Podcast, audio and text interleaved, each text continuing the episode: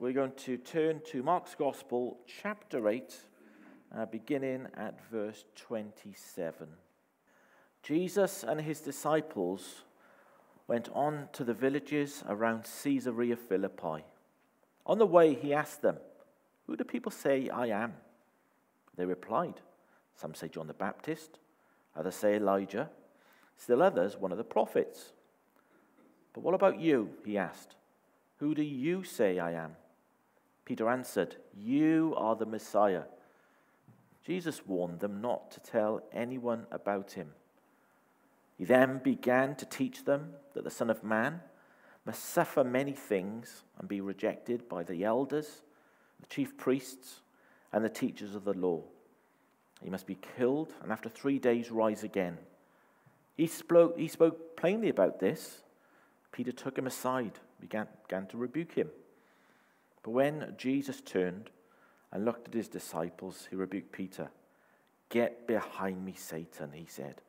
You do not have in mind the concerns of God, but nearly, merely human concerns. Well, this is God's word, and let me pray before we look at this word together.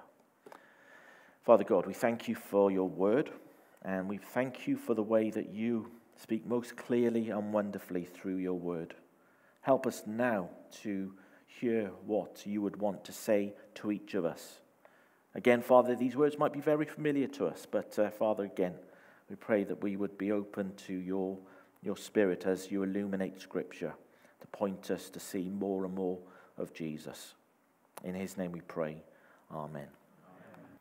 Some of my most special times has been when I've been traveling.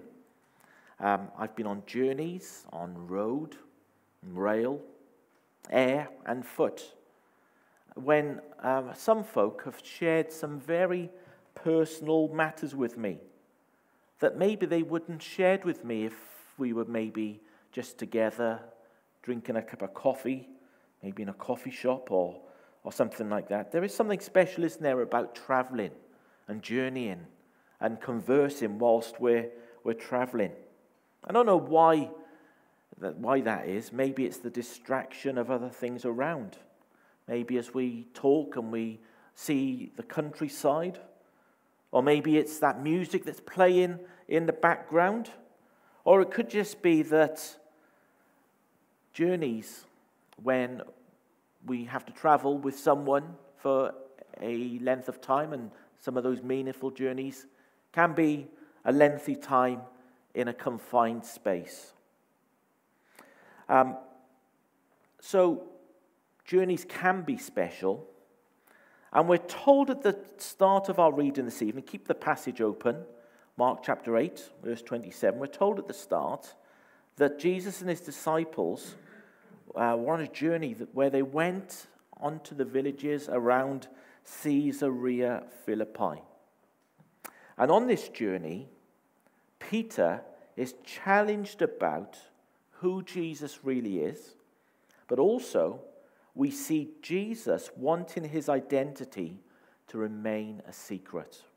So Peter's challenged about who Jesus really is. But at the same time, in these few verses, we see Jesus wanting his identity to remain a secret. And those are the kind of two main themes, I guess, that I want us to bring from this passage this evening. Who is Jesus?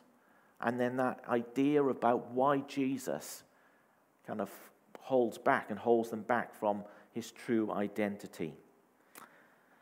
Um, let's just have a little, little thing on the screen. So have a look at that picture for a moment.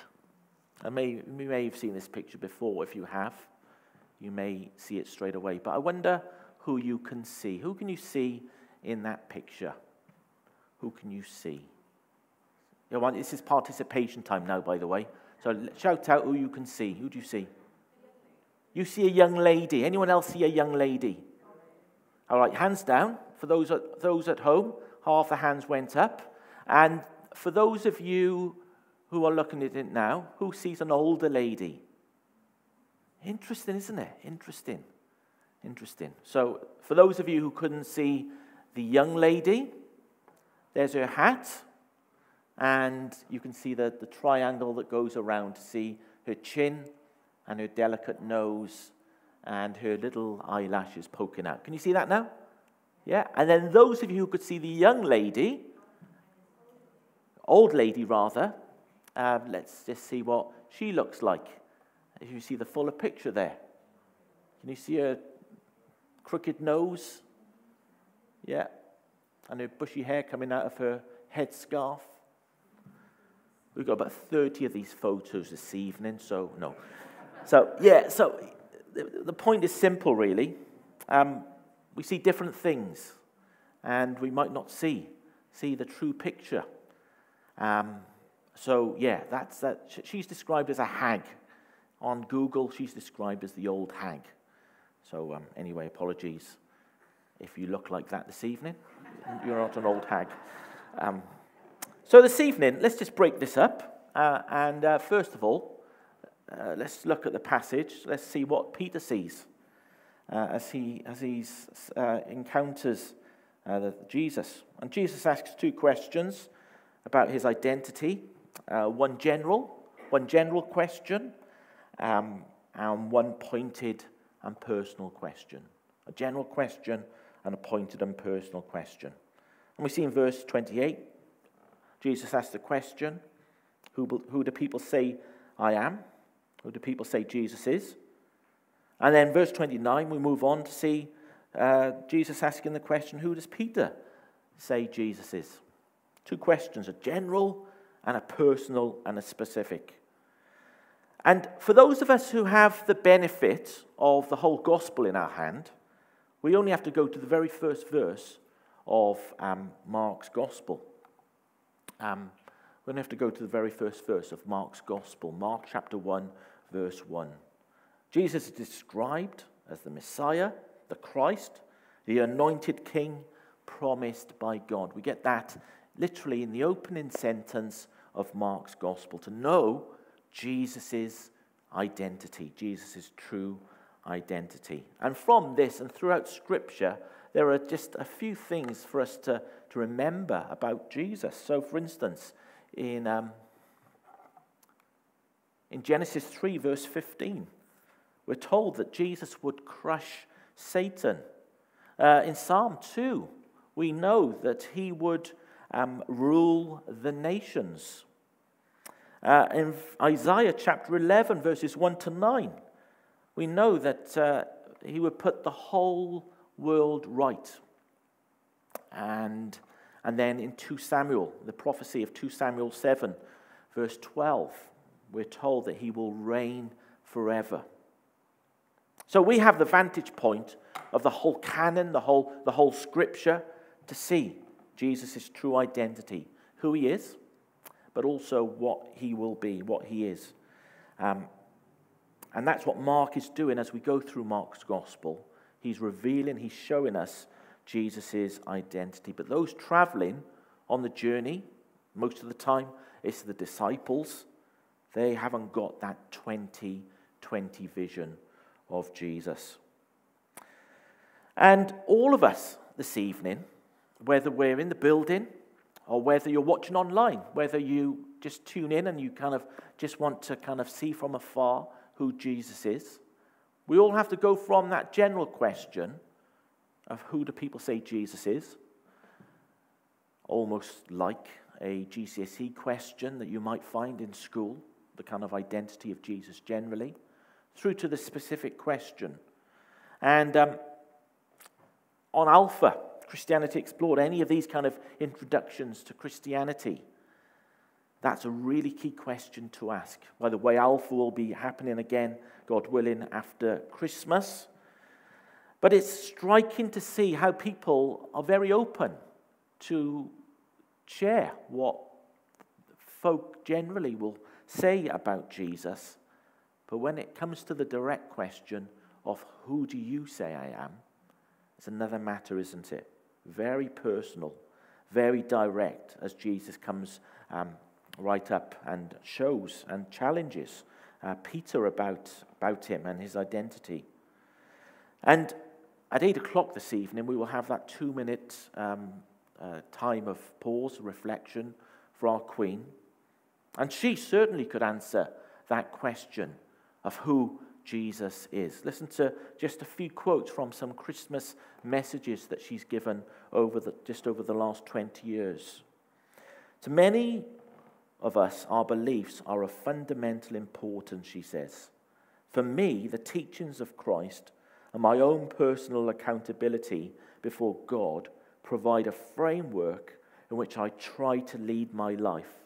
I, like so many of you, have drawn great comfort in difficult times from Christ's words and example. And then she went on a few years later.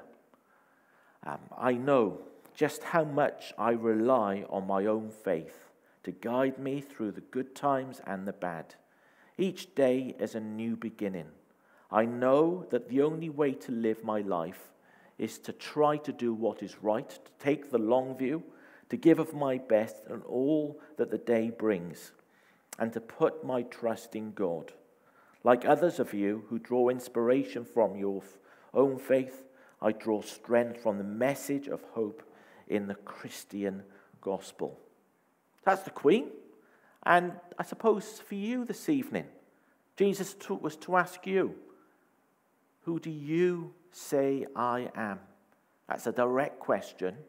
And we can be vague with the first question, but the personal question of our, our answer to that question needs to be thought through, but also needs to be answered.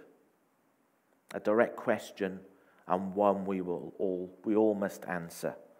But then moving on from that, um, let's just look at what Peter doesn't see in verses 31 to verse 33. And uh, look down at those words with me. Then he, then he began to teach them that the Son of Man must suffer many things, be rejected by the elders, chief priests, and the teachers of the law, and that he must be killed and after three days rise again.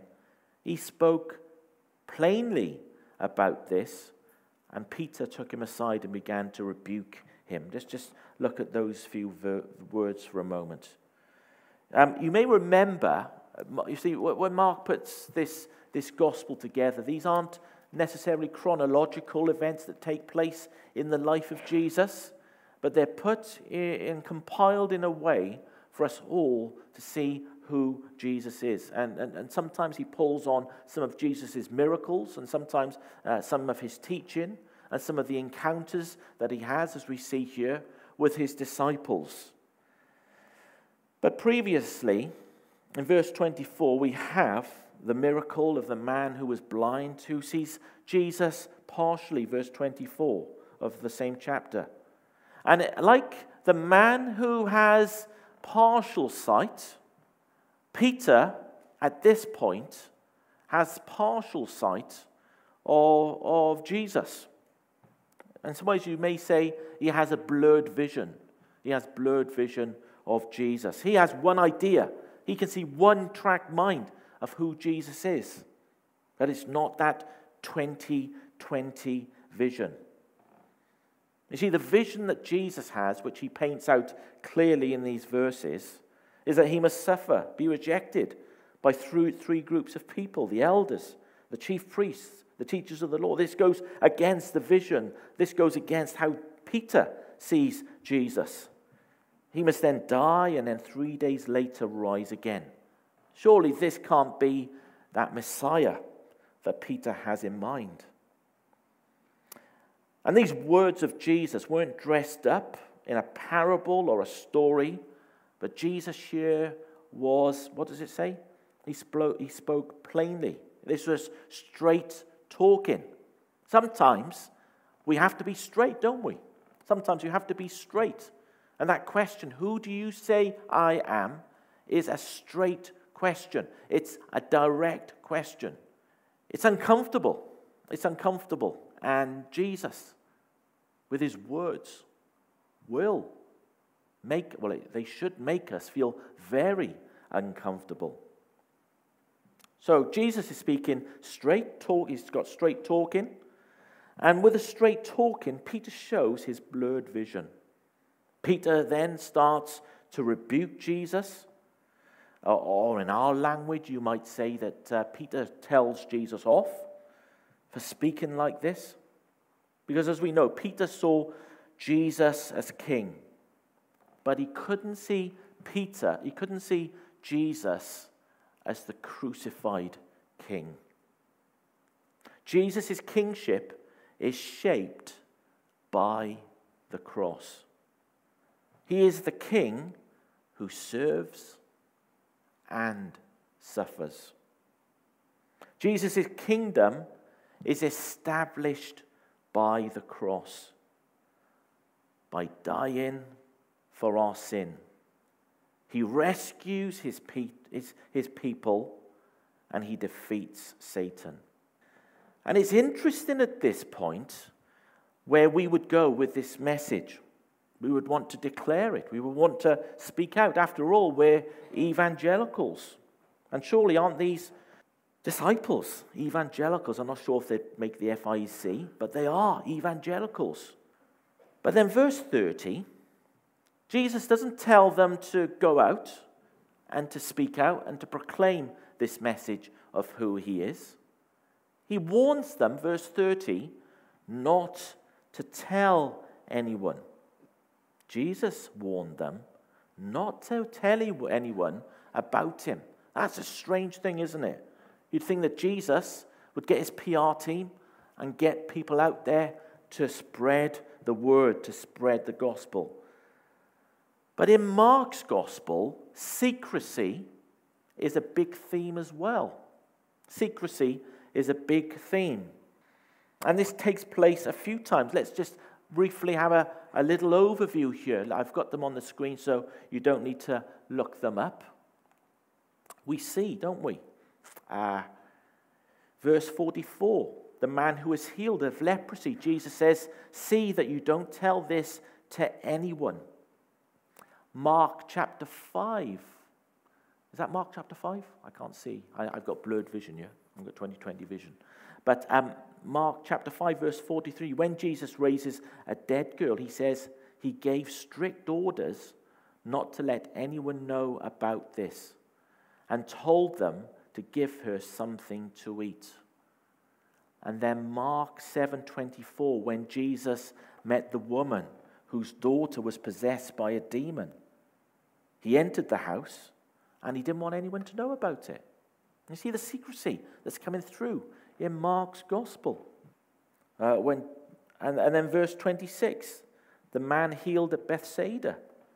What do we read? Jesus sent him home, saying, Don't even go into the village. There is great secrecy that goes on here. And then, following the transfiguration of the Lord, he said, As they were coming down the mountain, Jesus gave them orders not to tell anyone what they had until, sorry, what they'd seen, until the Son of Man had risen from the dead. So, secrecy is a theme. And we see the secrecy and that sense of holding back the message in this little brief passage here. Well, can I suggest, as we go back to this passage of, of Mark chapter 8, that uh, as we see this, Jesus wants Peter and us to grasp the kind of king that Jesus will be. He doesn't want the half truth to go out. He doesn't want Peter to spin things. He doesn't want Peter to kind of just share the message that he perceives as who Jesus is. But Peter, uh, Jesus knows that people need to hear about the crucified king the one who was rejected, shamed, who was the servant king. I wonder what we are this evening. I wonder if our vision of Jesus is a correct one. Do we see him as the crucified king? Yes, resurrected, defeating, defeated sin at the cross, defeated death, and yet we too can lack that true vision of Jesus. And our view of Jesus affects our life, doesn't it, brothers and sisters? Our discipleship. Who is the Jesus that we are following this evening? Is Jesus made in our image? Is Jesus made in the image that we would love the Jesus to be? Or is he the Jesus that we see through Scripture? Glory to God, the source of all our mission. Jesus be praised, the Saviour, Lord, and Son. Praise to the Spirit who confirms the vision. In all the world, the will of God be done. Linked by the cross at which we are forgiven, joined by the love that came to find and save, one in the hope of God's new earth and heaven. We love and give since he first loved and gave. Send us, Lord Christ, to serve at your direction, die in and live in, yours in loss and gain. True to the gospel of your resurrection, working and praying till you come to reign. Let me pray. Father God, thank you so much for the way that you have shown us that vision of Jesus, the crucified King. Forgive us for the times when we have a wrong vision of Jesus. And uh, we pray for a world that too has, at best, any idea of Jesus. And we pray that, uh, that people would see a clearer vision of Jesus now, tomorrow, and for us as we go on our front lines. Um, in some ways, it's so simple and yet uh, so profound. Um, this love, this grace, and I pray for us all now that we would know this love afresh, and that we would share this love with a broken world, that we would demonstrate grace, and we would point people to the Savior, who is the God of grace. And uh, we thank you and we love you, and you are precious to us now. In Jesus' name, amen.